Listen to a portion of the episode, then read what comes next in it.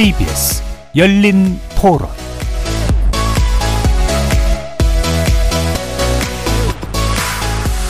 안녕하십니까. KBS 열린 토론 정준입니다.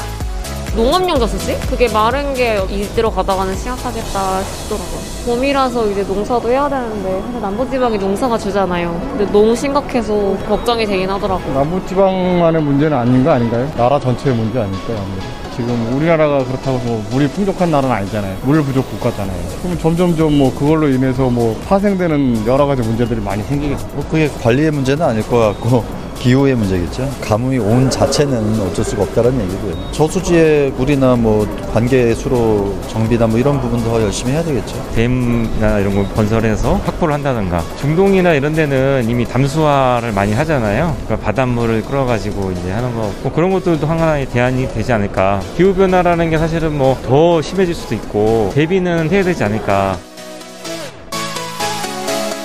거리에서 만나본 시민들의 목소리 어떻게 들으셨습니까? 광주 전남 등 남부 지역을 덮친 50년 만의 가뭄에 광주시에서 제한급수가 현실화할 수도 있다는 우려 나오고 있습니다. 보길도와 완도 등 섬 지역은 이미 제한급수를 시행 중인 상황인데요. 일부 기상학자와 환경학자들은 호주와 미국 서부 등지에서 발생한 극심한 가뭄, 이른바 메가 가뭄의 신호탄이 이미 발현되고 있다고 경고하고 있습니다. 집중호우와 가뭄이 번갈아 발생하는 이상기후 시대, 물 관리를 대형 댐 등 큰 인프라에만 의존하고 있는 정부의 정책의 변화가 필요해 보이기도 하는데요. 세 분의 전문가 모시고 남부지방 가뭄 실태 살펴보면서 바람직한 이수 정책에 대해 논의해 보는 시간 갖도록 하겠습니다. KBS 열린 토론 지금부터 출발합니다. 살아 있습니다. 토론이 살아 있습니다. 살아있는 토론, KBS 열린 토론. 토론은 라디오가 진짜입니다. 진짜 토론, KBS 열린 토론. 오늘 토론 함께 해주실 세 분의 전문가 소개해 드리겠습니다. 박창근 가톨릭 관동대 토목공학과 교수 나오셨습니다. 네, 반갑습니다. 장석환 대진대 건설환경공학부 교수 함께 하셨습니다. 예, 안녕하세요. 그리고 최동진 기후변화 행동연구소 소장 자리해 주셨습니다. 안녕하세요. 저희 KBS 일라디오 모든 프로그램은 유튜브에서도 함께 하실 수 있으니까 많은 참여 부탁드리겠습니다. 자, 지금 남부지방 가뭄 심각하다는 이야기 뭐 전부터 계속 나오긴 했는데 이게 이제 계속 심해지고 있는 문제죠. 어느 정도인지 최동진 소장님께 한번 좀 비교를 부탁드릴까요?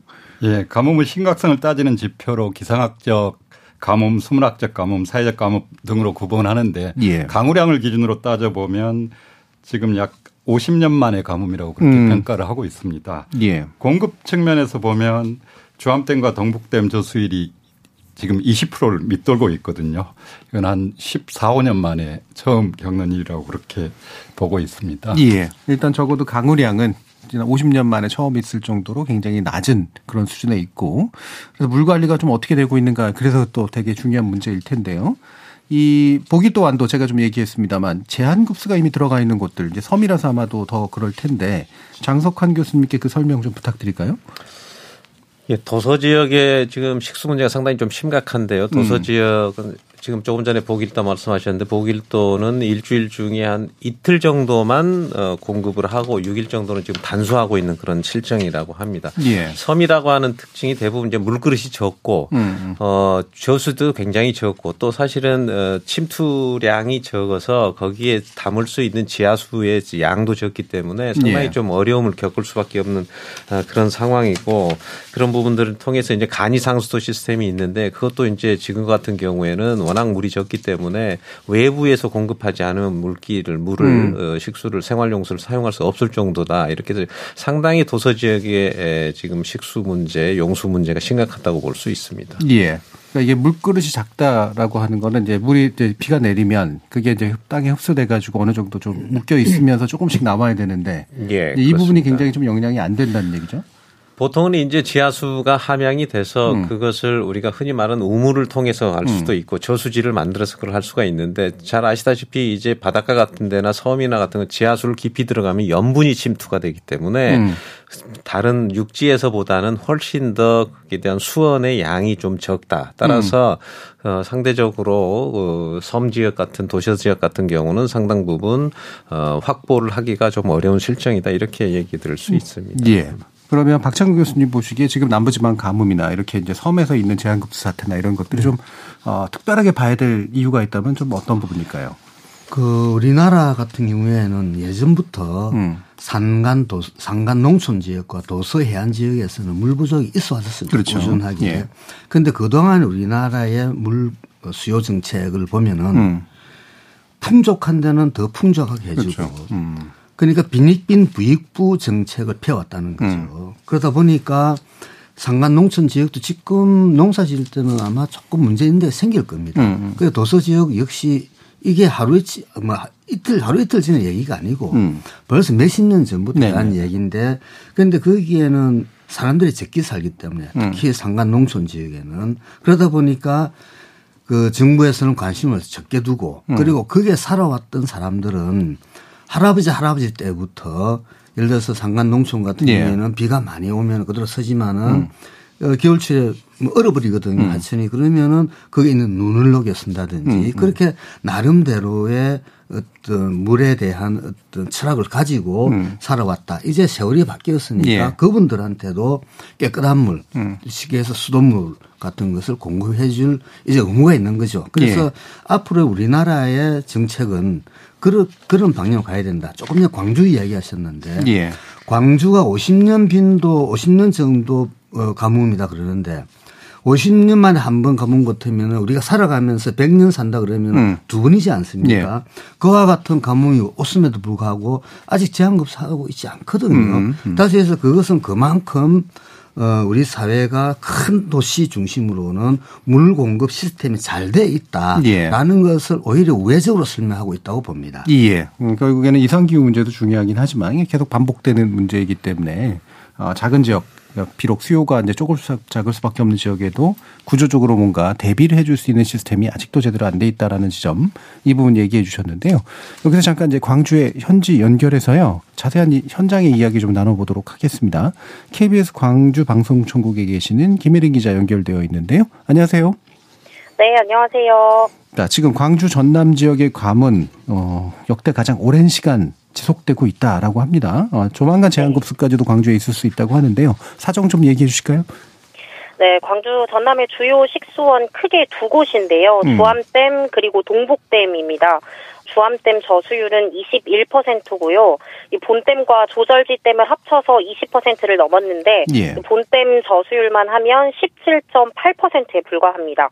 동복댐은 19.03%를 기록하고 있는데요. 음. 이 동복댐 저수율이 20% 아래로 내려간 거는 저수율 집계가 시작된 이후로 역대 두 번째입니다. 음. 어, 지난 2009년 이후로 14년 만에 처음인데요. 예. 현장에 제가 가봤는데 심각성을 더욱 절실하게 느낄 수 있습니다.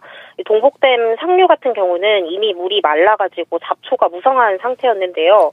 어, 이게 댐인가 싶을 정도로 예. 그냥 이렇게 자유롭게 사람이 걸어 다닐 수 있을 음. 정도인데 이미 이제 제 키만큼 좀 수풀이 자라났고 음. 이 댐을 건설하면서 다리가 스물 됐었는데 그 다리 도 지금 완전히 모습을 드러낸 그런 상태입니다. 예. 어, 주암댐도 좀 사정이 마찬가지거든요. 그 상류로 올라가 보면은 물이 이미 다 바싹 말라버렸고요. 역시 이제 스물됐던 다리가 그 모습을 완전히 드러낸 상태입니다. 이미 완도를 비롯한 섬 지역에서는 부분 단수에 들어간 상태고요. 음. 광주에서는 1992년 12월부터 93년 6월까지 이 163일 동안 제한 급수가 시행된 적이 있거든요. 예. 가뭄 대응 매뉴얼 상에서 저수율이 7% 정도로 떨어지면 제한 급수 대상에 이르게 되고요. 음. 이 상태로라면 5월 말, 6월 초에는 좀 안정적인 물 공급이 불가능해져서 제한급수에 들어갈 수 있을 것으로 보입니다. 예. 전반적으로 눈에 띌 정도로 저수율이 굉장히 심각한 상태인 것 같은데, 아, 네. 이게 이제 우리 생활용수를 받아 쓰는 것도 이제 당연히 문제지만 이게 한 번 시기를 놓치면 큰일 나는 이제 농업용수라든가 또 공업 네. 돌아가야 되는 이제 공업용수들도 있을 텐데 이 부분도 상당히 좀 심각할 것 같은데요. 어떻습니까? 네, 무엇보다 농업용수가 좀 걱정입니다. 이제 음. 곧 있으면 모내기 철이잖아요. 네. 아무래도 좀 많은 양의 물이 필요하다 보니까 농촌 마을의 고민도 깊어지고 있는데요. 저수지 물을 하천물을 끌어다가 채우는 상황입니다. 예. 저수지를 채우는 물은 오직 빗물이잖아요. 음. 최근 6개월 누적 강수량이 전남 지역 같은 경우에는 194mm로 적다 보니까 음. 저수지도 말라가고 있는 상황이거든요. 이 농어촌공사 전남 지역 본부가 관리하는 저수지는 1,052곳입니다. 이곳의 평균 저수율이 지금 53.5%로 전국 평균 72.6%보다 한참 낮고요. 예. 평년보다도 16%포인트 낮은 수준입니다. 음. 제가 이제 가본 곳은 한평에 있는 송산 저수지라는 곳이거든요. 예. 이, 이 송산 저수지에서는 인근에 167헥타르 정도의 농경지에 농업 용수를 공급하는 곳인데 가뭄이 이어지다 보니까 여기 저수율은 7.1%에 불과한 수준이에요. 음. 이미 가장자리가 바짝 말라 있고요. 예. 이마저도 지금 10%가 채 안 되는 저수율인데 지난 1월에 간이 양수장을 설치해서 인근 하천물을 끌어와가지고 음. 간신히 좀 유지하고 있는 수준이거든요. 예. 이 한평 말고도 좀 지역별 저수율을 말씀드려보자면 광주가 59.7%, 음. 나주가 41, 담양 41.3, 뭐 한평 53.4, 장성 43 등으로 대부분 50% 안팎입니다. 예. 그러니까 당장 지금 이런 수준이라면 모내기철은 어떻게 넘기더라도 이 벼가 자라기 자라려면 계속 그 이후로도 물을 대줘야 되잖아요. 음. 그러니까 아무래도 좀 농민들의 걱정이 큰, 큰 상황이고요. 공업용수도 그렇게 상황이 좋은 편은 아닙니다. 예. 광주에도 좀 하남산단, 뭐 평동산단 이렇게 모여 있고 전남에는 여수 국가산단이 있는데요. 광양 포스코 같은 경우에는 물 공급에 좀 차질이 빚어질 거를 대비해서 하반기에 예정됐던 일부 수리 공정을 미리 앞당겨서 하고 있습니다. 이렇게 수리를 앞당기면 일부 공정이 좀 중단이 되면서 음. 물 사용량도 평소에 비해서 크게 줄어든다고 해요. 예. 그리고 이제 물을 절약하기 위해서 자체 해수 담수화 시설, 그러니까 이 바닷물을 공업용수로 바꿔서 공급하는 시설을 활용하거나 이 공업용수를 다시 이용하는 방법들을 활용하고 있는데요. 이렇게 자구책을 마련을 해서 지난 2월 기준으로 한 10% 정도 물을 절약했다고 합니다. 예. 그러니까 뭐 담소화라든가 재활용이라든가 또는 주변에 있는 강물 이제 끌어서 저수지에 대는 거라든가 이런 식을 이미 네. 쓰고 있는 것 같은데 심지어는 네. 이제 다른 지역의 물을 끌어서 사용하기로 했다고 들었는데요. 이게 영산강이라고 들었는데 이게 진행이 네. 잘 되고 있는 건가요? 네, 영산강 물을 끌어오는 등 이런 것들 지금 진행하고 있는데요. 예. 음, 앞서 말씀드렸다시피 저수지는 오직 빗물로만 채워지는 게 음. 보통이거든요. 예. 그러니까 하천물을 끌어올 수가 없습니다. 예. 하천물을 끌어다 채우려면 우선 허가가 필요한데요. 음. 지방 하천은 지자체의 허가를 받아야 하고요. 국가 하천은 영산강유역 환경청의 허가를 또 받아야 합니다. 예. 그리고 별도의 양수 시설을 설치해야 하는데요. 이렇게 하천물을 끌어와서 저수지를 채우는 작업을 양수 저류 작업이라고 합니다. 음. 현재 저수지 106곳에서 이 양수 저류 작업을 시행하고 있습니다. 이 작업을 통해서 948만 톤의 물을 끌어왔는데 이 목표치의 67% 정도거든요. 예. 앞으로 1,413만 톤까지 담수를 해서 농업 용수를 확보하겠다 이런 계획이고요.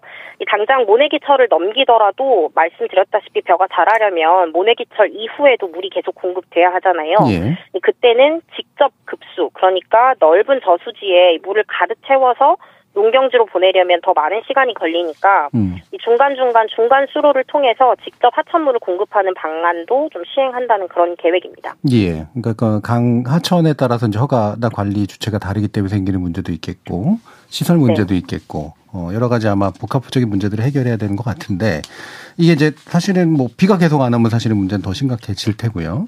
어, 네. 그래서 어떤 이유로 이제 현재와 같은 문제들이 생기고 있고, 그래서 어떻게 해결해야 되는가에 대한 좀 더 근본적인 접근이 필요할 것 같은데, 현재에서는 어떻게 좀 생각하고 계시나요? 네, 보다 이제 항구적인 대책 마련이 필요하다 이런 목소리가 높습니다. 음. 네, 지금 하천물을 끌어오는 시설이 간이 양수장이거든요. 예. 현장에 가보면 비닐 호스 형태로 언제든지 철거할 수 있는 그런 시설로 만들어놨습니다. 음. 근데 이제 보다 항구적인 대책이 좀 마련돼야 된다 이런 목소리가 있으니까 정부가 가뭄 상습 지역에 농업용수, 생활용수, 그리고 환경용수 등 다목적 용수를 확보하고 공급할 수 있는 농촌용수 개발 사업을 신규로 좀 추진하기로 했습니다. 예. 이게 어떤 사업이냐면요. 저수지나 양수장, 그리고 용수로 등 이런 시설들을 좀 설치를 해서 물을 공급하는 그런 사업인데요. 음. 지금 전국적으로 한 52개소가 공사 중에 있고요. 예. 8개 지구에 좀 새롭게 추진을 하고 또 12곳에 이걸 추진할지 말지 좀 기본 조사를 착수하겠다 이런 계획입니다. 예. 전남에는 지금 뭐 강진, 영암, 신안 이런 8개 지구에 공사를 하고 있고 공사 중인 곳들이 완료되면 한 2,180헥타르 정도의 농경지에서 좀 안정적으로 물을 공급받을 수 있게 됩니다. 예. 앞으로 이제 추가로 추진되는 곳들은 곡성이나 해남 이런 곳들이고요. 여기서 또 완성이 되면 추가로 농경지 한 600여 헥타르에서 물 걱정 없이 안전하게 농사를 지을 수 있게 된다고 정부는 설명하고 있습니다. 예. 또 이제 수계 연결 사업 뭐 이런 것도 음. 하고 있는데요. 물이 풍부한 지역에서 부족한 음. 지역으로 수로를 뭐 설치하겠다 이런 사업도 진행을 하고 있습니다. 예. 그래서 지금 가설되어 있는 양수 시설이나 이런 걸 좀 더 안정적으로 하고 저수 될 수 있는 그런 부분들도 늘리면서 지역 수계들을 서로 연결하는 그런 작업까지 아마 구축하는 네. 그런 작업으로 진행되고 있는 것 같습니다. 이 현지에서 네. 다양한 말씀 전해주셨는데요. 말씀 잘 들었습니다. 감사합니다. 네, 감사합니다. 자, 지금까지 KBS 광주방송총국의 김혜린 기자와 말씀 나눠봤습니다. 자, 지금 이제 농업염수 문제, 어, 약간 좀 심각한 게 확실히 이 부분이다라고 얘기하고 있는데 방금 이제 들어보신 현재 같은 해결 방법이 좀 그 실효성이 있는 정책이 될 수 있을지 박창현 교수님 의견 좀 주실까요? 먼저 먹는 물하고 농업용수로 나누어서 생각할 예. 필요가 있습니다. 예. 광주시는 뭐 식수원이 뭐 동복댐, 주암댐입니다. 그런데 동복댐 물과 주암댐 물은 영산강 물이 아니고 섬진강에 흐르는 음. 물을 가둬서 광주로 가져오는 거거든요. 그러다 보니까 그쪽에서 가뭄이 드니까 광주가 직접 타격을 받은 겁니다. 네.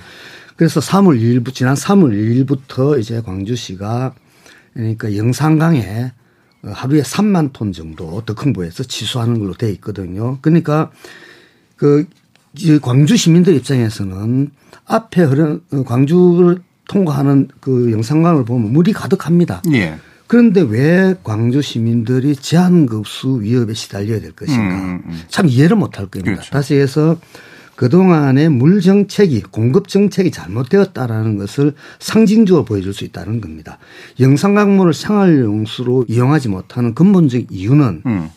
영산강이 오염됐기 때문입니다. 네. 지금 현재 광주시가 그 영상성 물을 그 취소하는 지점은 광주시를 통과하기 직전에 음. 물을 하고 있거든요. 좀 상당히 좀 깨끗하다는 얘기죠. 이 말은 다른 말로 하면은 위급한 상황이 되니까 광주시의 정책이 당초 가야 될 방향으로 갔다는 거죠. 다시 해서 영산강은 물이 많은데 그 물이 오염됐기 때문에 다른 지역의 물을 가져온 게 그동안의 정책이었거든요. 예. 그래서 지금이라도 영산강을 살려서 영산강이 깨끗한 물로 만들어서 그 물을 그냥 마당 앞에 있는 물이지 않습니까? 음. 이용하는 정책으로 가야 된다는 거고요. 농업용수 같은 경우에는 어, 영산강 본류 부근에 있는 그 농경지는 문제가 없을 겁니다. 나주댐이 있고 담양댐, 광주댐, 장성댐 이것에서 어, 근본적으로 많은 물을 공급하고 있고 그리고 영산강 분류에도 농업용수로 쓸 물이 상당히 많습니다. 네. 그래서 문제는 역시 아까 상간 농촌 지역입니다. 음. 광주지 인근에서 아까 1,500개의 조그만 저수지들이 있다 그러는데 대부분의 농업용 저수지입니다. 음. 이 규모가 적고 이러다 보니까 가뭄에 취약할 수밖에 없죠. 그래서 상간 농촌 지역의 농업용수는 별도의 어떤 대책을 마련해서 어, 해야 될 필요성이 있다. 예. 그렇게 봅니다. 예. 일단 광주는 이제 앞에 있는 영산강이라는 그래도 유량이 좋은 거를 좀 더 깨끗하게 해서 이제 쓸 수 있는 방식이 필요하고 기타 좀 먼 지역은 이제 양수시설이나 이런 것들을 좀 더 확충을 해가지고 문제를 좀 다른 방식으로 해결해야 된다라는 말씀을 주셨는데요. 어떤 의견이신가요, 장석근 교수님? 전남 지역의 농업용수는 섬진강댐 얘기를 빼놓을 수가 예. 없습니다. 이게 섬진강댐이라는 게 섬진강 줄기 있기 때문에 섬진강댐이라고 하지 않겠습니까? 음. 그런데 이것을 유역 변경을 해서 새만금 쪽에 있는 음. 동진강으로 어, 물을 빼서 농업용수를 사용하도록 그렇게 되어 네. 있거든요. 네. 그쪽에 있는 물쪽 물을 그쪽에다가 보내는 게 한 4억 한 3천만 톤 정도 음. 이렇게 물을 보내기 때문에 네. 섬진강으로 내려온 물을 그쪽으로 보내니까 섬진강 물이 적어지는 그렇겠죠. 거거든요. 네. 그런 부분에서 어, 이 농업용수 부분을 지금은 이제 긴급한 상황이 됐기 때문에 섬진강 쪽에 있는 섬진강 댐에 있는 물을 동진강 쪽의 물을 제한을 시켜서 음. 이렇게 하고 있는 상황입니다. 따라서 그 지금에 있는 섬진강댐을 원상복귀하는 방안을 찾지 않고서는 농업용수 부분이 조금 음. 해결되기가 좀 어려운 부분이 좀 있고 당, 마찬가지로 용수 부분이 전체적으로 지금은 농업용수 부분을 어떻게 하면은 용수로 쓸까 이런 고민들을 굉장히 많이 하고 있는데 정부뿐만이 아니라 지자체도 굉장히 많이 하고 있는데 농업용수의 맹점이라고 하는 것은 농업용수가 지금 얼마만큼 쓰고 있는지 얼마만큼 필요한지 그게 정확히 양이 어느 정도인지 혹은 음. 거기에 따라서 따라서 요금을 즉 과금 체계가 되어 있지를 않기 때문에 네. 활용할 수 있는 방안이 나오기는 좀 어렵다. 그래서 음. 전체적인 총론적인 부분을 차제에 한번 좀 검토를 좀 해야 될 필요가 있다고 생각돼요. 예. 일단 소원 자체는 이제 섬진강 댐의 물을 어떻게 쓸 것인가가 더 중요한 문제고 농업용수 부분은 사실 시스템이 좀 잘 안 갖춰져 있나 보네요. 그렇습니다. 예. 예. 정확하게 계량된 수치나 음. 그다음에 거기에 따라서 뭐 요금 체계를 붙인다든지 이런 부분이었기 때문에 사실 조금 더 나가서 말씀드리면 농업용수만큼은 상당히 도덕적 회의적인 부분들이 네. 있어서 그 음. 부분들에 대한 것들을 좀 정확하게 정립할 그런 계기를 좀 마련할 필요가 있다고 음. 보여집니다. 그러니까 도덕적 회의라는 건 그냥 물을 아, 끌어다 갖다 쓰면 되는 거 아니냐? 음. 물은 공짜였죠. 그러니까 예. 1987년도 그 이전에는 어 농업용수도 과금을 하고 개량을 해서 얼마만큼씩 돈을 내고 농민들이 예. 썼었는데 예. 그 이후로는 이제 농업용수는 국가에서 주는 음. 그리고 농민들한테 주는 혜택의 일부로 이렇게 사용을 음. 해왔기 때문에 거기에 대한 어떤 뭐 아, 물을 아껴 써야 된다든지 그걸 예. 충분하게 활용해야 된다 이런 부분들이 없었다는 그런 말씀을 음. 좀 드릴 수 있습니다. 예, 최동진 소장님. 예, 저는 좀 다른 시각에서 보면 음. 이게 아마 아까 김혜린 기자가 말씀하셨듯이 5, 6월까지는 아마 모래기철까지는 정부에서 온갖 수단을 다 하기 때문에 좀 제한급수나 부분적인 뭐 수단 여러 수단을 통해서 견딜 수는 있을 겁니다. 그런데 예. 문제는 그 이후에 강수량이 음. 그 충분히 내려주지 않으면 이제 댐도 마찬가지고 농업용수도 마찬가지고 음. 전부 파국적인 상황으로 갈 가능성이 있다. 대개 우리나라 이제 물관리 정책은 1년 단위로 돼 있고 예. 대부분의 이제 1년 단위 물 관리는 지금까지는 몇 개의 주요한 수온을 잘 관리하면 해결이 되는 문제였습니다. 음, 음. 봄에 조금 이제 어려움을 겪고 그런데 지금 최근 기후변화 때문에 이 추세가 예전에 그 몇 년 전에 뭐 6년 동안 마른 장마가 왔다고 그렇게 얘기를 하잖아요. 예. 그래서 그 1년 단위 어려움은 지금 겪고 있다고 볼 수 있는데 음. 5, 6월에도 작년과 똑같은 정도로 비가 적게 온다면 이건 정말 심각해지는 문제가 생깁니다. 예. 작년 초에 동복댐하고 주암댐 저수율이 한 40% 가까이 그 됐다가 쭉 내려와서 지금 10, 20%도 안 되잖아요. 음. 이게 이제 복구가 돼야 되는데 올 여름에 복구가 충분히 안 되고 작년하고 똑같은 이제 강수량 정도가 내리게 되면 이게 그뭐 물을 나눠 쓰는 걸 그 떠나가지고 전체가 농업용수, 생활용수, 공업용수 전체가 큰 파국적인 네. 상황이 될 가능성이 크고요. 지금까지 이제 그런 대비를 뭐 충분히 그 못한 원인들은 아까 박찬 교수님도 말씀을 하셨지만 주요한 몇 가지 큰 인프라에만 의존하다 보니까 음. 그 이제 취약 지역 그다음에 뭐 농어촌이나 도서 지역 같은 게 대한 예. 대책을 충분히 이제 배려하지 못했다, 투자하지 음. 못했다 이런 것들이 조금 약점이라고 할 수 있겠습니다. 예, 일단 뭐 대체로는 이제 본감은 좀 건디고 나면 큰 예. 수원지 가지고 해결할 수 있다라는 예. 현재까지 1년 단위 정책이었다는 말씀이신 거죠. 예. 예. 음. 곧 예. 또 농번기가 지금 곧 오지 않겠습니까? 음. 그럼 보통은 이제 우리가 댐의 저수 용량을 기준으로 보면 이제 가뭄이 오거나 이렇게 비가 적게 오고 저수율이 떨어지게 되면 첫 번째를 하천 유지 용수를 줄이게 됩니다. 하천으로 음. 물을 흘려 보내는 걸 두 번째가 농업용수를 이제 예. 감소를 시키고 음. 세 번째는 공업용수, 그다음에 이제 음. 생활용수를 이렇게 하는데 그러니까 생활용수는 웬만해서는 뭐 공급을 어 제한급수를 하거나 그렇게 하기는 뭐 어려울 거고 지금 전수율이 예. 20%라도 20% 거꾸로 말하면 20% 정도는 여유가 있다. 음. 생활 용수는 그렇게 볼 수가 있는데 가장 이제 심각한 것은 곧 이제 농번기가 이제 파종기나 이항기가 되면서 농, 농업용수가 지금 굉장히 많이 부족할 음. 거고 상대적으로 전남 지역은 그 농업 용지가 굉장히 많고 공급되는 어, 양은 적고 이런 음. 상태가 되기 때문에 좀 심각해질 가능성이 있어서 음. 대규모의 어떤 그 하드웨어적인 것이 아니고 소규모 저수지에 어떻게 활용을 하고 어떤 형태로 그것들을 효율적으로 보낼 건가 이게 음. 더 앞으로는 더 숙제라고 보여집니다. 예. 그래서 아까 뭐 이제 수계 연결이라든가 작은 저수지를 많이 만드는 것, 이제 이런 것들을 통해서 이제 어, 큰 데만 의존한 그런 방식도 해결해야 된다라는 세부적인 이야기들 해주셨는데 뒷부분에 좀 더 말씀 나눌 수 있을 것 같고요. 공업용수 부분도 언급을 해봤으면 좋겠는데 윤 대통령이 언급한 바에 따르면 이제 섬진강물을 끌어서 쓰겠다. 전남 여수광양 국가산업단지에 공급하겠다라는 건데요. 아, 이 부분 어떻게 평가하십니까?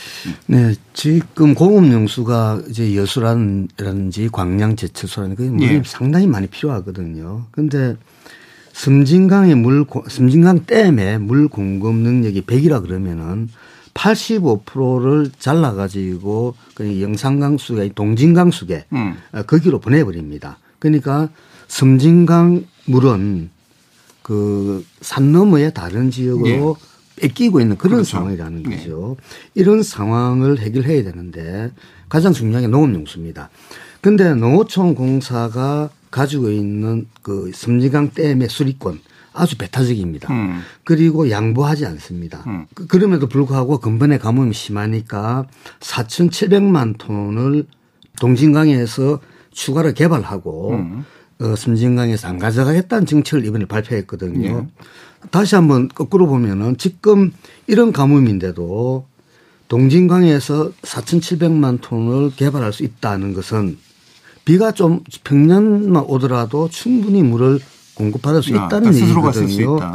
그런데 어, 농어촌공사의 입장을 보면은 농민 한 사람이라도 농업용수가 부족하면 안 된다는 음. 그런 어떤 어, 다소 뭐 농민들 입장에서는 그럴지 모르지만 국가 네. 정책에 있을 때는 아주 비효율적인 그리고 억지스러운 수리권을 그 유지하고 한다는 거죠. 음. 그래서 섬진강 댐의 수리권을 어, 원점에서 전면 재검토를 해줘야만이 예. 앞으로 광양 지역, 여수 지역의 공업 용수를 확보할 수 있다. 다시 해서 이거는 농어촌 공사하고 수산 공사하고 둘이 어, 협상을 하면 협상될 수가 없습니다. 음. 음. 그런데 결국은 국무조정실이라든지 조금 높은 차원에서 원점에서 재검토를 해야 된다는 얘기고 음.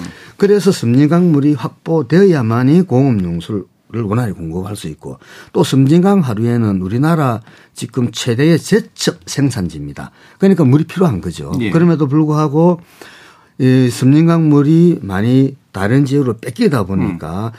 생, 생활용, 생태 용수, 사천 생태계 용수도 지금 부족하다는 예. 겁니다. 그래서 결국은 섬진강 댐을 정상화시켜야 된다. 음. 다시 해서 섬진강 유역에 흐르는 물은 섬진강 원래로 보내고 음. 동진강에 있는 물은 보내고 그런데 음.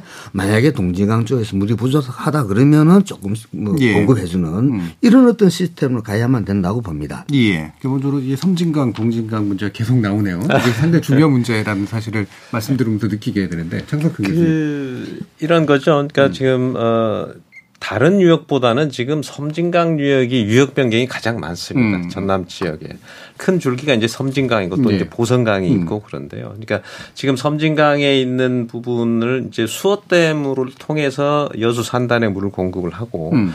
또, 어, 지금 주암댐이, 주암댐은 두 개로 되어 있습니다. 본댐이 있고 조절지댐이 네. 있는데, 조절지댐도 이게 일종의 유역 변경을 통해서 어, 순천 쪽에서 공급을 하게 그렇게 되어 있는데, 그렇게 되다 보니까 섬진강에 있는 원래 가장 오래된 댐이고 가장 아, 규모가 있는 댐 중에 하나인 그 지역에서 섬진강 댐물을 이제 동쪽으로 보내는 그런 아니 서쪽으로 보내는 그런 것 때문에 음. 섬진강 본류의 물이 줄어든다는 네. 거 아니겠습니까? 이번에 대통령께서 섬진강 댐의 물을 끌어다가 그 산단에 좀 더 넣어라 이런 것은 아마 거기에 또 하나는 이제 보성강 댐이라고 전력을 생산하는 음. 데 있는데 전력을 생산하는 그걸 목적으로 하는 것보다는 용수 공급 적으로 더 많이 돌려서 네. 섬진강의 물을 좀 풍부하게 해서 그 수어 댐이라고 하는 것을 통해서 산단에 공급을 음. 해야 되고 또 하나는 산단에 공급을 하면은 보통은 이제 그쪽이 이제 화학 공장들이 많은데 네. 물을 굉장히 많이 필요로 하는 그 지역이기 때문에 여수 산단이 그 물을 적절하게 공급하고 적절하게 쓰는 그러니까 시기적으로 조절하면서 서로 이렇게 그런 부분을 같이 맞춰야지만이 공업 용수가 음. 원활하지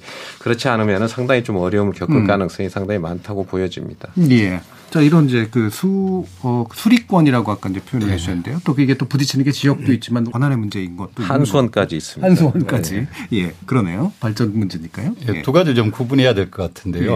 예. 지금처럼 가뭄 때 비상시에 물을 공급하는 경우, 음. 뭐 평상시에 물을 배분한 문제하고 좀 예, 예. 구분할 필요가 있습니다. 그러니까 비상시에는 그 수리 조정을 해서 음. 그 최대한 그 가용해서 쓸 수 있는 물을 끌어가는 게 맞겠죠. 예. 근데 이제 섬진강댐의 물을 이제 산단까지 그 끌어가는 문제를 평상시에 그렇게 음. 이제 그 공단으로 보내는 물을 더 늘려라 하는 거는 비상시 대책이 아니고 예. 평상시에 물 배분 문제거든요. 음. 그 문제는 조금 그 이제 다른 각도 생각해 볼 필요가 있을 것 같습니다. 예. 그렇지 않아도 지금 섬진강댐 유역에 물을 두고 수리권 갈등이 많이 있고 여러 가지 음. 조정해야 되는 문제가 많이 있는데 더 수자원을 확보해서 공단으로 배분을 더 하게 되면 아마 그런 갈등이 더 심해질 겁니다. 음. 공단 같은 경우는 일차적으로 더 이상 가용 수자원량이 한계가 있기 때문에 더 쓸 수 없다는 가정하에서 물을 재이용하거나 음. 담수화를 하거나 이런 이런 방법들 기술적 해결 방법들을 최대한 찾으려고 노력해야 될 거고요. 음. 추가 추가적으로 이제 섬진강이나 다른 데서 물을 더 확보해야 되겠다 하는 것들은 좀 가능하면 자제해야 되지 않나 그런 음. 생각이 듭니다. 예. 실제로 이 갈등이 좀 이렇게 그 뭔가 조, 아까 조정을 통해서 음. 공무 조정을 통해서 좀 해결해야 된다라고 음. 보시는데 이런 유사한 다른 영역의 사례들 보면 잘 안 되더라고요. 예. 어떻게 보십니까? 어, 농어촌공사하고 수산공사하고 노력 많이 했죠. 예. 그러다 한수 그 한수원까지 네. 했는데 한수원은 어, 농어촌공사 뒤에 숨습니다. 음. 그리고 결국은 전면에 나서는 게 한수 농어촌공사하고 음. 수산공사인데 그두 기관이 각각 독립된 그리고 한 부처 내 소속이 아니다 보니까 예. 협상에 그게 부족합니다. 더더욱이나 농어촌공사는 댐을 상당히 많이 가지고 있는데 상당히 댐을 뺏긴다는 인식. 음, 음, 음. 다시 해서 자기의 어떤 그 뭐다 그럽니까 기득권을 조금이라도 더 지키려는 인상을 상당히 많이 주고 있거든요. 네. 그렇다고 해가지고 농어촌공사가 현재 관리 농업용 댐이 한만 팔천 개 가까이 되거든요. 음. 그 댐들 잘 관리하고 있느냐? 또 그렇지도 음. 않습니다. 어, 그렇다 그러면은 지금이라도 지금 물 관리를 지금 일어나는 안 되더라도 통합 관리는 할 필요가 있다. 뭔가 하니까 지금 농업용 댐, 농업용수하고 그 생활용수와 공업용수는 완전히 분리돼서 지금 네. 운영이 되고 있습니다. 한치의 타협도 없는 거죠. 그래서 결국은 물 관리 일원화의 실질적인 것은 농업용수와 생활용수, 공업용수를 한꺼번에 관리해야 되는데 네. 현실적으로 부, 그것이 불가능하다면은 음. 새 어떤 용수를 통합해서 관리할 수 있는 그리고 거기에서는 두 기관이 첨예하게 대립하기 때문에 조금 더 높은 차원에서 예. 관리해 줘야 된다. 그래서 물관리 기본법에서 그 국가물관리위원회가 있거든요. 여기에서 해줘야 되는데 지금 현재 그 문재인 정부 때나 지금도 마찬가지입니다만은 그냥 그 종이 호랑이에 불과합니다. 음. 음. 실질적 권한이 없다는 거죠. 네. 그런 어떤 시스템에서는 그, 그 우리나라가 가지고 있는 현재 그 물을 효율적으로 쓰는 데는 한계가 있을 수밖에 없다고 봅니다. 음, 음. 자, 그러면 이게 참 여러 가지 문제가 참 복합적으로 어우러져 있네요. 그러니까 일단 강수량이 줄어드는 이제 현상, 가뭄이 심해지는 현상이 일단 기본으로 깔리고요.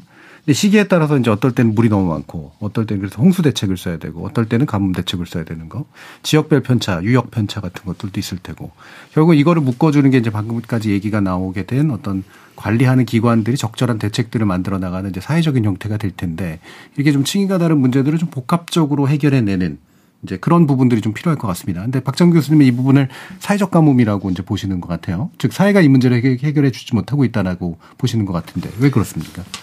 아, 사회적 가뭄은 이제 우리가 생공 용수에 쓰이는 이제 음. 그런 부분들이 직접적으로 그러니까 예. 우리가 사회생활을 할 때 필요한 용수가 부족한 것이 이 오랫동안 지속이 될 때 우리가 음. 그걸 이제 사회적 가뭄이라고 아, 예, 하는 예. 거고요. 예. 지금 말씀하시는 것은 사회적 합의 부분이라고 좀 보여지는데 지금 이제 공업 용수, 농업 용수라고 어 지금 이렇게 좀 구분을 해서 말씀을 드린다면 지금 굉장히 이번에 시사점이 좀 있는 게 한 가지가 있는데 음. 섬진강댐 얘기를 자꾸 안 할 수가 없는 게 섬진강댐이 굉장히 복잡하고 세 개 기관이 한수원, 네. 수공, 어, 농, 농, 농어촌공사 이렇게 되어 있는데 이번에 이제 저쪽으로 물 보내 4,700만 톤을 안 보냈고 음. 동진강 내에서 한번 니네들끼리 해결해봐라 그렇게 했는데 거의 해결이 되어 왔단 말이죠. 음. 그러면 앞으로도 그 부분은 그 정도 부분은 섬진강 본류로 주고 그것을 활용해서 섬진강 부분에 있는 농업용수라든지 아니면 공업용수 아니면 혹은 생활용수 쪽으로 조금 하고 음. 아까 얘기했던 우리 농업용수는 그동안에 섬진강에서 받았던 새만금 쪽에 동진강 쪽에 있는 농업용수는 절대적으로 섬진강에서 받아야 돼. 음. 이런 그 생각이나 이런 것도 이번에 차제에 좀 바꿔야 될 그런 필요가 있고요. 네. 조금 전에 이제 용수를 굳이 이제 우리가 이렇게 극한적인 상황이 되면은 농업용수, 공업용수, 생활용수를 나누어서 관리할 게 아니라 어떤 것을 좀 네. 급한 대로 먼저 써야 되지 않겠습니까? 그렇다고 본다면 농업용 저수지에 있는 유휴 관리에 어떤 용수를 가장 많이 지금 어 이게 약간은 분산형 시스템으로 관리를 해가지고 이 부분을 네. 써야 될 필요가 있고 이것을 어떻게 하면 이제 그리드 형태로 즉 음. 효율성을 높이는 형태로 갈 거냐 이런 부분들이 이 사회적인 합의 그다음에 기술적인 어떤 증가 이런 부분들을 같이 병행이 돼야지 이 가뭄을 극복할 수 있는 거지 음. 과거처럼 대형 댐을 지어서 하드웨어적으로 공급을 할 양을 늘릴 수 있는 것은 상당히 지금은 제한적이기 때문에 그런 방향으로 나가야 되지 않을까 이런 생각이 듭니다. 예. 궁극적으로 이제 보면 그리드 그리드라는 표현을 쓰셨는데 아까 이제 수계 연결하고도 아마 연결돼 있을 테고요. 그래서 작게 분산되어 있는 시스템을 어떤 중앙 조절하는 데서 적절한 시기에 따라서 정책을 내서 이제 물을 분산시키는 이제 그런 방법들을 써야 된다라는 건데 되게 이제 좋아 보이는데 당분간 해결이 이제 그, 그 방향으로 확갈 수 있을지도 모르기도 하고요. 최동준 소장님. 예. 지금 말씀하신 부분은 뭐, 일, 두 분 얘기한 게 음. 이제 평상시 물 배분 문제 중심으로 말씀을 하셨는데 예. 기후 위기하고 관련해서 이제 생각을 해 보면 물이 필요한 사람들은 많아서 200 정도의 물이 필요한데 음. 실제 가용한 물은 100밖에 안 되는 경우에는 예. 그 첨예하게 그 타협을 하거나 조정해야 되는 문제가 음. 있거든요. 지금까지 물 문제는 필요가 100이 되는데 물이 한 110, 가용 음. 수자 원량이 110이 있기 때문에 예. 이걸 잘 나눠 쓰면은 음. 우리가 효율적으로 이렇게 쓸 수 있다. 이런 얘기들인데 이제 음. 앞으로 우리가 대비해야 될 거는 그런 상황이 아니고 음. 가용 수자 원량이 100밖에 안 되는데 음. 지금 이걸 달라고 하는 데는 공업용수, 농업용수, 뭐 생활용수 이런 데는 그 200을 달라고 한다는 얘기죠. 네. 그거를 줄여야 되고 양보하고 음. 해야 되는 이런 상황이거든요. 음. 이거는 이제 관리 체계를 단순히 한 기관에서 통합하는 문제하고 다른 문제입니다. 예. 지자체 간에 그다음에 이해 당사자 간에 첨예하게 양보하고 타협하고 이러한 내용들인데 음. 이런 시스템이 우리나라는 아직 안 돼 있는 거죠. 음. 그걸 하기 위해서 물관리위원회도 만들고 유역위원회도 만들었는데 사실 유역관리위원회 특히나 유역관리위원회에서 지자체하고 주민들 이해 당사자들이 타협을 하고 같이 지혜를 모으는 게 중요한데 이제 법만 만들어 놓고 지금 거의 시행이 안 되고 있죠. 음. 결국에는 이제 공급이 절대적으로 부족해지는 상황을 자연 전제로 놓고 우리의 네. 수요를 어떻게 깎고 서로 이제 위험, 그러니까 음. 고통 분담을 할 거냐. 그렇죠. 이 문제라는 네. 건데요. 네. 예. 그래서 우리가 비가 많이 오고 적게 오고는 하늘의 뜻이지 않습니까? 음. 이거는 저 우리가 수문학적 가뭄이라고 음. 우리가 볼 수가 있는데 결국은 그 우리나라 같은 경우에는 댐 인프라가 그러니까 물 공급 인프라가 상당히 잘 되어 있습니다. 예. 댐도 많죠. 그다음에 양수장, 지수장도 많고 음. 그 공급망도 많거든요. 그럼에도 불구하고 가뭄이 발생하는 것은 사회적 가뭄. 음. 저는 이 사회적 가뭄에 정책적 가뭄도 그 넣고 싶다는 그런 생각을 합니다. 그러니까 잘못된 물 정책에 의해서 가뭄이 발생할 수 있다는 거죠. 아까 제가 말씀드렸다시피 광주에서 지금 제한급수 얘기가 나오잖아요. 예. 영산강물에는 많은데 왜 제한급수 얘기가 나오냐는 거죠. 그래서 의도하지는 않았지만은 일종의 만들어진 가뭄입니다. 사실 음. 정책 잘못에 의해서 만들어졌다고 볼 수가 있죠. 그래서 사회적 가뭄은 인간의 힘으로 우리가 극복 가능하다고 봅니다. 음. 서로 논의 구조만 잘 되면은 그런데 수문학적 가뭄, 다시 비가 적게 오는 경우에는 이것은 앞으로 이상기후 때문에 빈번히 더 발생할 여지가 충분히 있습니다. 그렇기 때문에 정책은 이와 같은 그 이상 기후에 의한 가뭄, 심각한 가뭄이 언제든지 발생할 수 있다는 가정하에서 가뭄 정책을 피해야 되는데 음. 이번에 이제 가뭄이 이제 들어가지고 지금 난리지 않습니까? 근데 곧 장마철이 옵니다. 예. 장마철이 와가지고 큰 비가 한번 오면은 망각을 해버립니다. 음. 그러니까 망각은 필요할 때는 우리가, 우리가 살아가는 데 망각은 참 좋습니다. 음. 아픈 기억은 잊어야죠. 그렇지만은 음.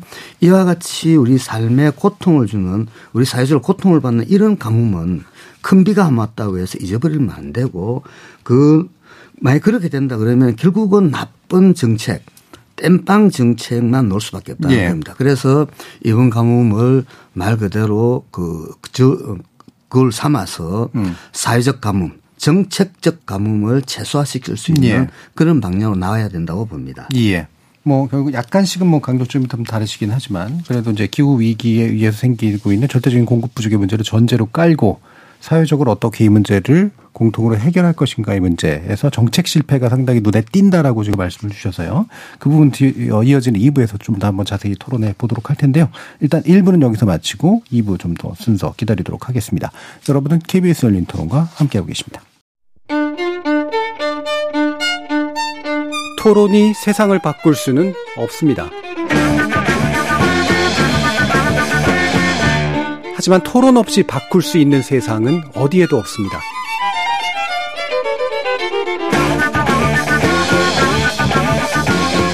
세상의 선한 변화를 갈망하는 당신. 정답이 아니라 질문의 힘을 믿는 당신. 우리 KBS 열린 토론에서 만납시다.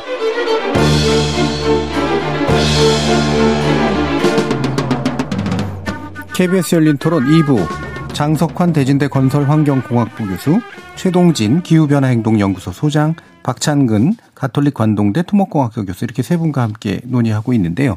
어, 방금 전에 이제 정책 실패 부분 일부에서 얘기했던 것을 좀 더 깊이 있게 좀 들여다볼 텐데 그 전에 먼저 어, 확실히 이른바 메가 가뭄이라고 부르는 어, 그러니까 이게 상시적이고 큰 그래서 극복하기가 어려운 정도의 그런 가뭄들을 얘기할 텐데 이게 여타 나라들에서는 이미 좀 나타나고 있는 현상인데 우리도 이제 이 어떤 패턴 안으로 들어가 있다고 판단해야 될지 최동인 소장님 의견 좀 주실까요?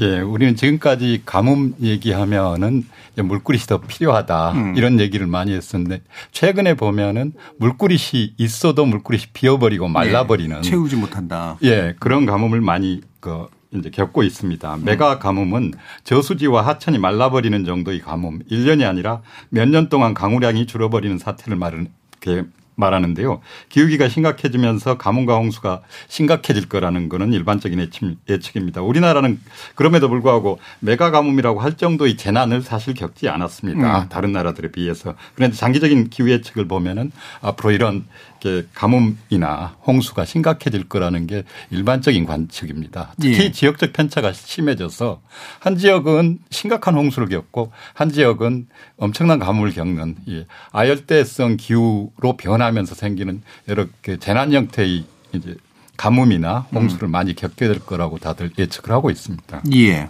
자, 이제 이게 이제 어느 정도까지 실제로 우리나라에 닥쳐오고 있는 위험인지는 이제 물론 확정을 할 필요가 있긴 있겠습니다만 우리가 이제 나름대로 지금까지 추진해왔던 정책 체계라는 게 있을 테고 기본 컨셉이 있을 테고 그 다음에 이제 그거를 현재에 맞게 좀 변형해야 되는 그런 방식도 있을 텐데요. 아까 이제 물그릇 위주의 접근법이었다라는 말씀 주셨는데 실제로 예. 좀 그랬는지 한번 말씀해 주시죠.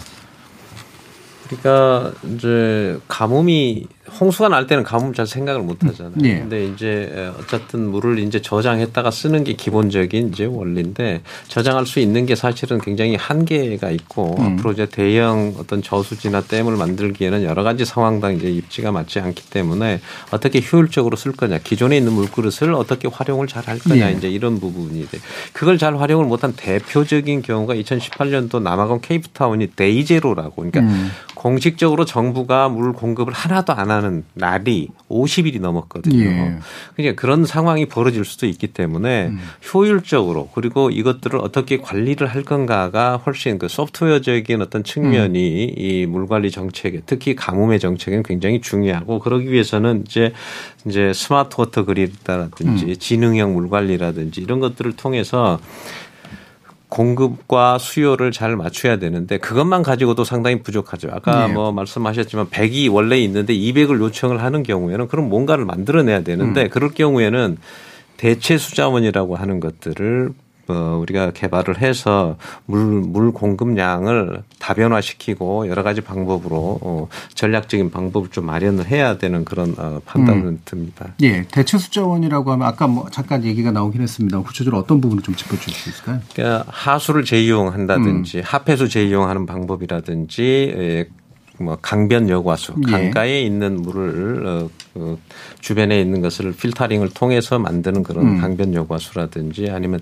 지하댐 불투수층에 있는 음. 고여 있는 물을 받는다든지 이런 부분들이 이제 대체 수장 특히 이제 대표적인 게 이제 해수 담소 같은 것들이죠. 예. 근데 여기에는 이제 필수적으로 어, 기술과 비용. 비용이 음. 필요한 부분들이기 때문에 우리나라에 맞는 그리고 어떤 단기적인 대책과 장기적인 대책으로 나누어서 이런 것들 음. 구분을 해서 이런 것들까지를 포함해서 기존에 있는 물 관리 그리고 어 지역성을 고려한 어 분산형 물 관리와 이런 대체 수자원 이런 smart water grid 이런 음. 것들이 한꺼번에 종합적으로 이렇게 앞으로는 장기적으로 준비를 해야 될 필요성이 있다고 예. 봅니다. 그래서 물그릇 그다음 물그릇 기술 연결해서 적절하게 의사결정을 해가지고 이제 grid를 통해서 스마트하게 사용하는 방법 그다음에 정 부족하다면 이제 대체 수자원까지도 이제 적극적으로 개발하는 방법 이게 이제 좀 통합이 돼야 될 텐데 우리의 이제 정책적인 인식과 어 현재 준비되어 있는 수준 어느 네. 정도라고 네. 좀 판단하시다 한번 들어볼까요? 예, 즉이 우리나라가 지금 그 물과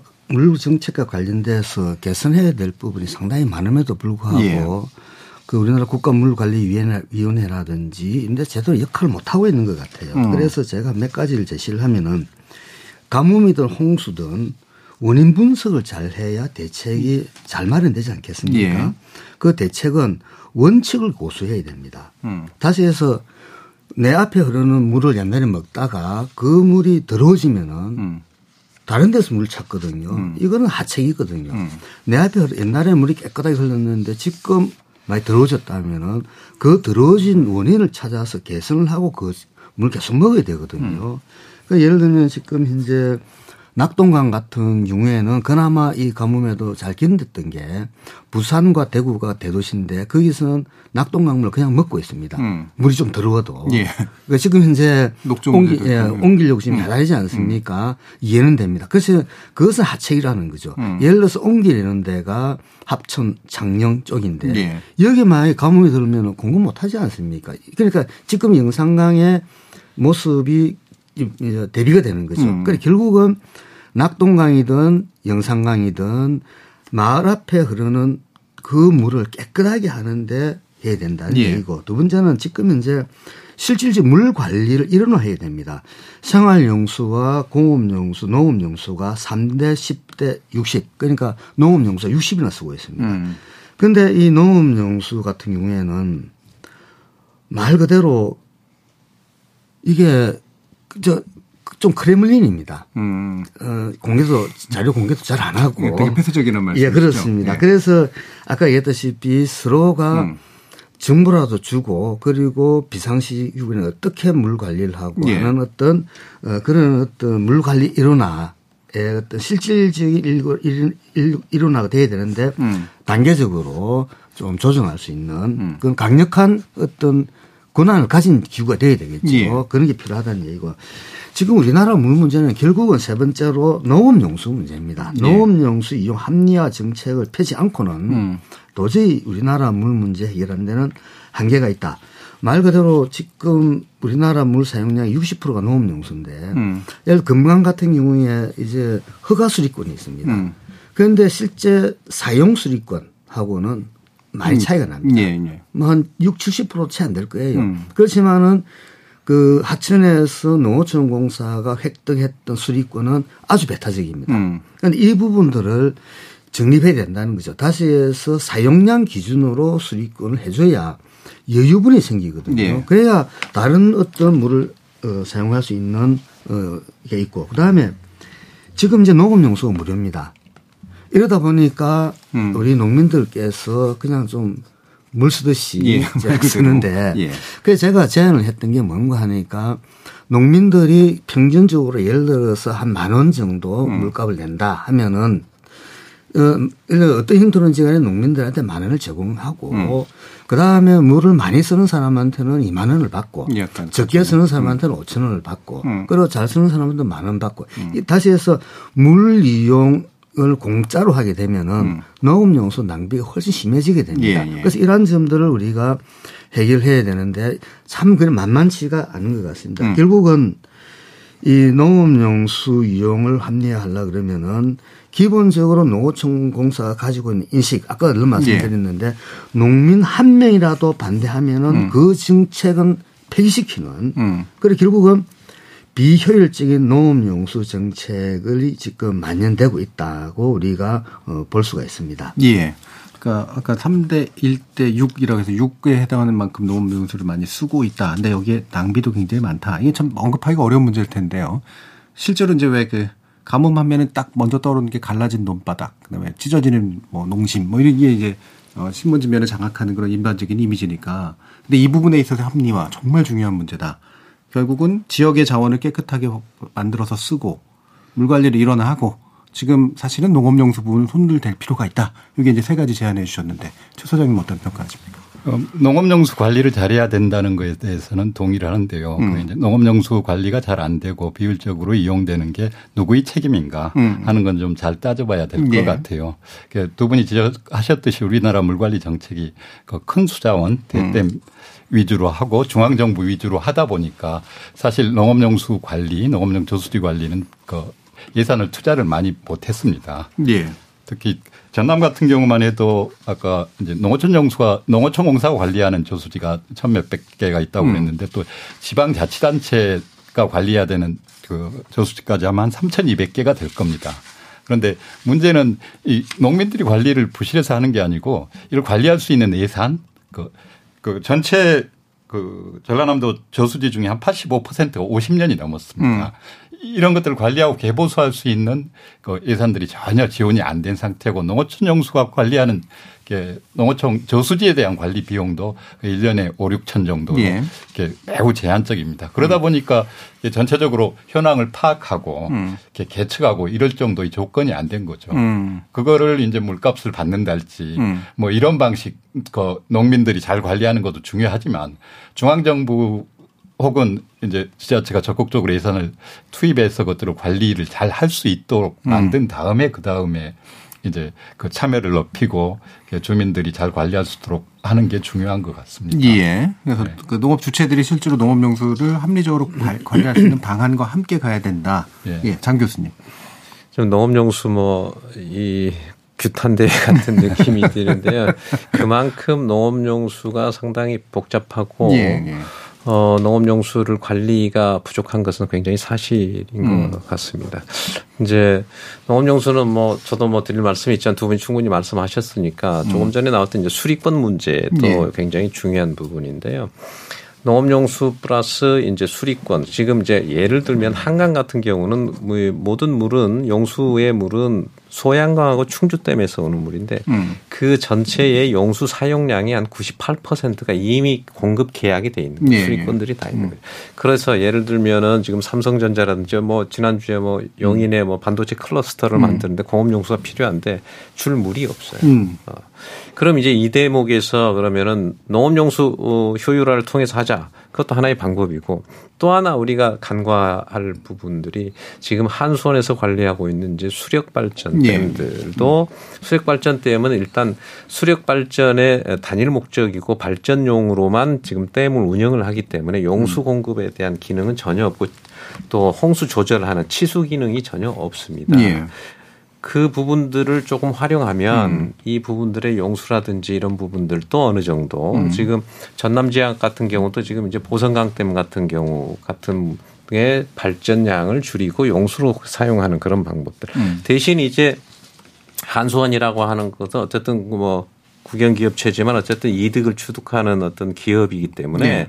그 부분에 대해서 S&P 가격이라든지 이런 것들을 좀 조정을 해주고 용수를 음. 좀 받는 음. 그런 어떤 그 유연한 어떤 정책적 변화 그리고 이 부분들을 어 비상시에는 그런 부분을 충분히 활용할 수 있는 음. 것들까지도 포함해서 농업용수 수리권 그다음에 한수원에 있는 수력발전댐에 있는 음. 용수 이런 부분들을 좀 다각적으로 하면은 충분히 이런 상황들을 좀 극복할 수 있는 어떤 지혜를 발휘할 수 있지 않을까 이런 생각도 해봅니다. 예. 이왕 농업용수 나온 김에 조금 더 얘기하자면 예. 아까 제가 놓쳤는데 농업용수가 공짜가 되다 보니까 농업용수를 공급하는 댐이라든지 뭐 그 여러 가지 배수 시설물 있지 않겠습니까? 예. 이것을 개보수할 여력이 없는 거죠. 농어촌공사가 댐이라든지 기타 이런 것들을 관리하는데 한계가 있을 수밖에 없다는 예. 거죠. 그래서 실질적으로 현장에 가보면은 농업용 댐 관리는 부실하기 이를 데 없습니다. 그러니까 이 부분은 결국은 국가 예산이 안 된다 그러면은 음. 이제 어떻게 좀 이용료를 통해서 예, 사용료를 음. 해가지고 농어촌 공사가 그 돈을 가지고 음. 일을 할 수 있게끔 해주 된다는 거죠. 음. 정부 조직도 보면은 지금 농림수산식품부에서는 농업용수를 담당하는 부처가 국이 아닙니다. 예. 하나의 과에서 합니다. 예, 예. 그것도 새만금하고 농업 기반 시설을 하나의 과에서 이번에 보니까 한 10명, 11명 정도가 우리나라 농업용수 다시 해서 물 이용량의 60%나 차지하고 있는 이 거대한 어떤 정책을 펴고 있다. 환경부에서는 보면 두 개 국에서 하고 있거든요. 음. 그러니까 이게 말 그대로 농어촌 그 농림수산식품부에서 농업용수를 바라보는 인식이 음. 말 그대로 그냥 그 배타적인 권리만 주장하고 그냥 가져가겠다는 거죠. 이렇게 물 관리를 할것 같으면은 그 농림수산식품부의 담당과를 음. 그냥 별도로 그러니까 환경부로 보내든지 음. 다시 해서 그런 어떤 특단의 어떤 대책을 수립하지 않고는 우리나라 물 문제의 근본적인 해결책을 찾기는 상당히 어렵다. 음. 아마 농림수산식품부에서는 껄끄러울지 모르지만은 음. 이것이 우리 그 학계에서 예, 예. 그 보는 어, 공공연한 비밀입니다. 예, 더 말씀하십시오. 예, 그 농업용수의 뭐 문제점들은 다 하셨으니까 뭐 제가 더 이상 언급은 안 하고 그럼 대안을 어떻게 할 거냐 이게 예. 중요하지 않겠습니까? 음. 어, 농업용수가 이렇게 된 데는 과거처럼 계량을 해서 얼마만큼 물을 쓰고 그 물에 대해서 과금, 그러니까 요금을 체계를 정, 정하는 게 가장 중요하다고 음. 봐요. 그렇지만 지금 원래 원래부터 했던 부분들을 계속 하는 것은 문제가 없지만 지금 공짜로 쓰던 물을 사실은 그게 뭐 공짜가 아니죠. 예. 농민들이 그 그냥 쓰는 거지. 사실 우리 세금으로 다 메꾸는 거거든요. 음. 그러면 농민들한테 그럼 다시 갑자기 그동안에 물을 공짜로 썼는데 갑자기 돈 내라 이렇게 하면 어렵지 어렵지 않겠습니까? 대신 과금을 하되 보조금 형태로 지급을 해서 물 관리를 좀 하자고 하는 게 이제 그런 기본적인 어떤 관리의 체계의 방법인데 이것은 정말 어려운 문제이기도 하지만 음. 꼭 해결해야 될 숙제이기도 합니다. 그래서 네. 차제에 이런 부분들을 좀 어, 다시 한번 어떤 국가적인 음. 논의를 어떤 그런 부분들까지 포함해서 이렇게 할 필요가 있다고 봅니다. 예. 자 지금 어 제가 70, 80년대 의무 교육을 받아서 그런지 그냥 댐 잘 지으면 거기서 물도 생활용수도 없고 공업용수도 없고 농사도 잘 되고 홍수도 통제하고 이럴 거라는 그런 머릿속에 막연한 생각들이 있었는데 이게 물이 수자원이 정말 용수라는 이름이 붙은 다양한 어, 이용의 어떤 필요들이 있고 또 권리 관계도 충돌하고 이거를 또 관리할 수 있는 어떤 기관의 문제도 좀 나서고 굉장히 좀 복잡한 문제가 되어 있다라는 걸 오늘 확인하게 되는데요. 어, 이런 사회적으로 이제 문제가 어떻게 해결되느냐는 어느 정도 좀 얘기가 됐으니까 대체자원 문제를 좀 마지막으로 좀 이야기를 나눠볼까 하는데 아까 이제 다양한 이제 지하수원이라든가 어, 해수 담수화 문제까지도 고민하는 그런 방안들을 얘기를 해주시긴 했습니다. 아, 아까 어, 장 교수님께서 얘기해 주셨으니까 이 부분이 실제로 어느 정도까지 어, 우리가 현재 실현, 실현할 수 있는 그런 부분일지를 간단히 좀 말씀 주실까요?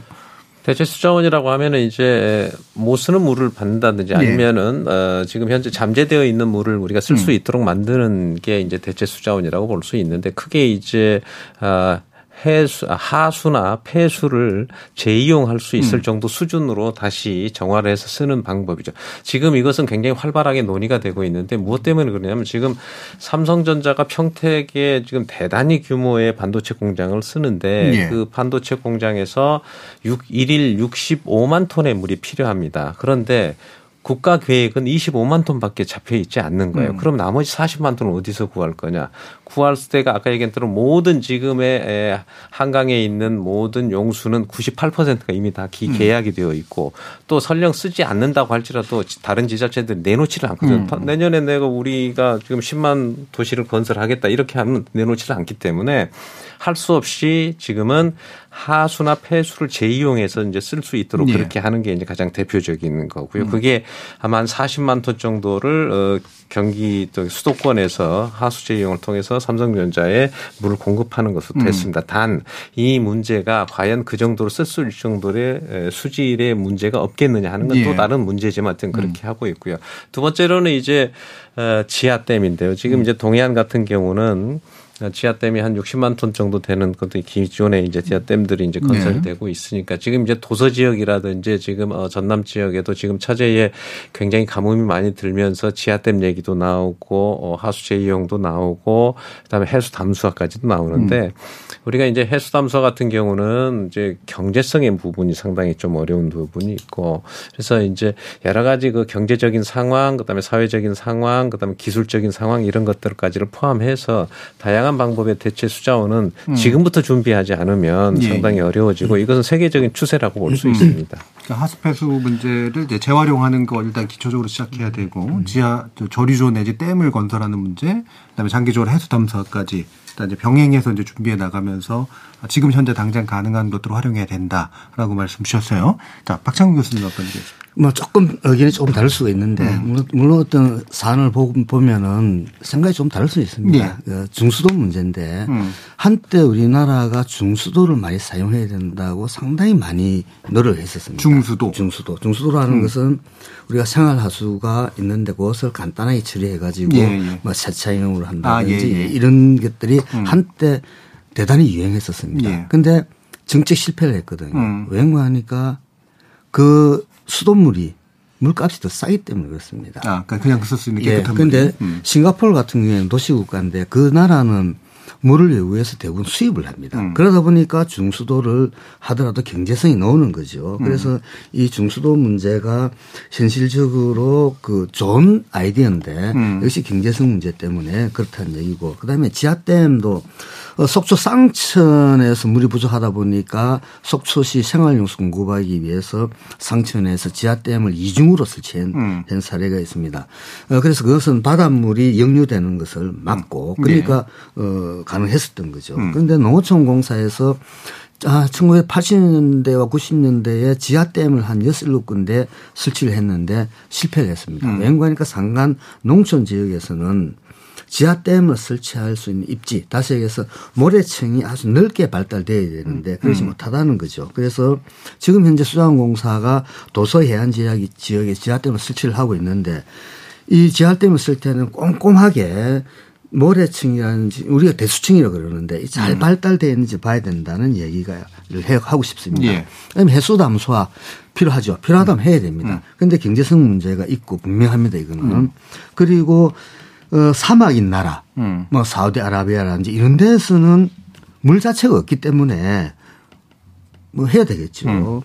최근에 이제 또 뭐 언론에서 해수 담수화를 이야기하면서 부산 기장 해수화 담수화 사업에 대해서 이야기를 하는데 2014년도에 2천억 어, 정도 국비로 들여서 했는데 그러니까 고리 원전에서 한 11km 떨어져 있어요. 예, 예. 그러다 보니까 해당 주민들이 그 물을, 물을 먹는 주민들이 반대를 한 겁니다. 예. 다시 해서 그럼에도 불구하고 환경단체가 반대했다는 논리를 펴더라고요. 음. 그러니까 해수 담수화를 할 때도 입지가 상당히 중요하거든요. 음. 원전 부근에 해놔니까 우리나라 어머님들이 보통 어머님들입니다. 예. 내 아들 어린이 건강 혹시 그 물을 먹으면은 방사성 오염 물질이 예. 노출되지 않을까. 그와 같은 그 거물을 먹는 주민들이 반대를 해서 그렇다라는 얘기를 음. 드립니다. 그래서 우리가 그 저기 대체 수자원은 분명히 해야 되는데 음. 어 다른 어떤 우리가 원칙적인 원론적인 수자원 개발이 안 될 경우에 음.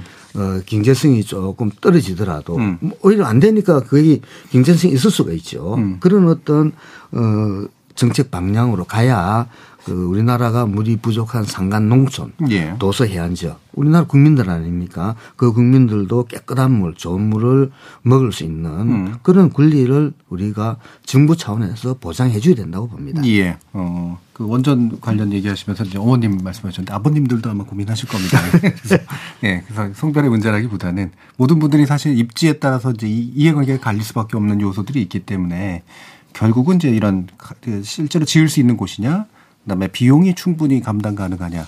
그냥 그냥 물 사서 쓰는 게 훨씬 나은 경우들이 더 많은 경우를 말하면 어떡할 거냐. 이런 한계점 위주로 좀 얘기를 해 주셨고요. 최동진 소장님. 네, 대체 수자원은 두 가지 특징이 있습니다. 하나는 말씀드렸듯이 되게 비용이 비쌉니다. 네. 또 하나는 대체 수자원은 양이 매우 제한적입니다. 음. 그래서 우리가 주로 쓰는 수자원에 비해서 대체 수자원을 개발한다고 하더라도 음. 그 양이 제한적이기 때문에 이거를 추가적인 이제 수자원 확보의 수단으로 쓰는 것보다는 가능한 비상시에 쓰거나 보조적인 보완적으로. 수단으로 네. 활용을 해야 되는 거죠. 그런데 지금은 대부분 우리나라 패러다임이 무슨 문제가 생기면 수요 를 줄이는 이런 방법보다는 음. 추가적으로 계속 더 확보하려는 네. 이런 정책 관성이 음. 있어서 대체 수자원도 그런 이제 연장선상에서 보는데 그렇게 보면 안 되고 가능하면은 앞으로 다가올 시기는 점점 어려워지는 시기이기 때문에 음. 가능한 대체 수단을 포함한 모든 수단을 다 동원을 해야 되지만 예. 그거는 이제 그 아주 한계가 있기 때문에 더 중요한 거는 수요를 조정하고 음. 관리하는 게 중요하다 하는 생각이 음. 들고 아까 농업용수를 말씀하셨으니까 한 가지만 이제 보완해서 말씀드린다면 예를 들어서 농업용수가 비효율적으로 관리되고 있으니까 공업용수나 생활용수로 그걸 효율적으로 관리해서 가져다 써야 된다. 음. 이런 식의 접근은 저는 옳지 뭐 않다고 봅니다. 예. 우리나라 식량 위기 그 얘기도 많이 하고 기후 위기 때도 물론 이렇게 잘 관리하고 추가적인 예산을 음. 들여서 잘 관리하는 것도 음. 중요하지만 이런 것들이 이제 기관 간의 경쟁이나 갈등이나 어떤 그 이런 문제보다는 수요를 다 그 효율적으로 관리하고 조정하는 음. 이런 차원의 접근으로 돼야 될 것 같다는 생각이 예. 듭니다. 자 그러면 이제 방금 말씀하신 데서 뭐 그 사실 뭐 강조점 정도의 차이이긴 예. 합니다만 예. 결국은 대체 숫자원 보완적 그리고 응급적 예. 그다음에 일단 지금은 어, 물 공급의 절대적 부족을 생각해서 이제 수요를 어떻게 네. 낮출 것이냐 문제 고민해야 된다. 이런 부분들 뭐 같이 갈 수 있는 문제니까요. 네. 마무리 발언 형식으로 해서 한 3, 40초 정도씩 더 강조하고 싶으신 부분이 있으시면 이야기를 나눠보도록 하죠. 먼저 박찬근 교수님. 네, 이상 기후는 우리가 어, 싫더라도 받아들여야 된다. 음. 다시 해서 그 불편함을 이제는 우리가 감당해야 될 시절이 왔다고 봅니다. 그래서 홍수는 더 깊어지고 가뭄은 더 심각해지는데 이 둘은 별개의 것이 아닙니다. 물의 많음과 적음이 있기 때문에 이 둘은 통합된 차원에서 해야 되는데 가뭄이 발생하면은 홍수는 잊어버리고 홍수가 발생하면 네. 가뭄을 잊어버리는 이런 어떤 망각의 정책은 적절하지 않다. 예. 자, 장 교수님. 이제 가뭄에 대한 대책 대비 이런 말씀을 하시잖아요. 음. 이제 두 가지 측면인데 이제 공급 관리를 할 거냐 수요 관리를 그렇죠. 할 거냐 이렇죠. 공급 관리는 어느 정도 한계가 있죠. 음. 한계가 있다 보니까 이제 대체 수자원 같은 것으로 이제 대안의 형식으로 이렇게 음. 받아들여야 되고 수요 관리 그러니까 공급 관리는 굉장히 한계성이 있고 이미 그 포화 상태라고 본다면 수요 예. 관리가 훨씬 더 중요하다. 즉 음. 하드웨어보다는 소프트웨어적인 관리 음. 주체가 훨씬 좀 필요하고 그러니까 그 얘기는 어떻게 관리를 할 거고 어떻게 효율성을 나눌 거고 어떻게 배분을 잘 할 거냐 이런 주 관점이 더 훨씬 중요한 시절이 시점이 됐고 그런 부분으로 더 접근을 많이 해야 된다라고 봅니다. 최근에 이제 해외 같은 경우는 water positive 즉 예. 물을 소비한 것보다 더 플러스가 될 수 있을 정도의 물순환이라든지 재이용이라든지 이런 것을 하자 이런 그 운동이 많이 일어나고 있기 때문에 보다 더 수요 관리 쪽으로 조금 더 집중했으면 좋겠다 이런 말씀을 드리고 싶습니다. 예. 최동진 선생님 말씀까지 들어볼까요? 예. 앞으로는 중앙정부 중심의 이제 물 관리보다는 지방정부, 주민들이 주도가 되는 이제 물 관리가 되도록 그렇게 체제 변환을 해야 되고 그런 취지로 물 관리 기본법을 만들고 물 관리 위원회를 만들었는데 그게 제대로 이렇게 작동을 안 하고 유명무실해져 네. 가는 이제 경향이 있는 것 같아서 그게 좀 안타깝고요. 음. 조금 특히 이제 유역위원회, 유역관리, 유역물 관리를 잘 하기 위해서 이제 구성한 유역위원회가 1기가 끝나고 2기는 몇 개월이 지나 6개월이 넘도록 아직 구성이 음. 안 되고 있는데 그 영산강 섬진강도 유역위원회가 빨리 구성이 돼서 유역 문제들을 유역 주민들이 같이 논의하고 지자체가 같이 논의해서 해결 방안을 같이 찾는 이런 이제 시대가 빨리 됐으면 좋겠습니다. 예. 자, 오늘 KBS 열린 토론은 이상 기후와 가뭄 문제 그리고 근본적인 물 대책 관련된 이야기 나눠봤는데요.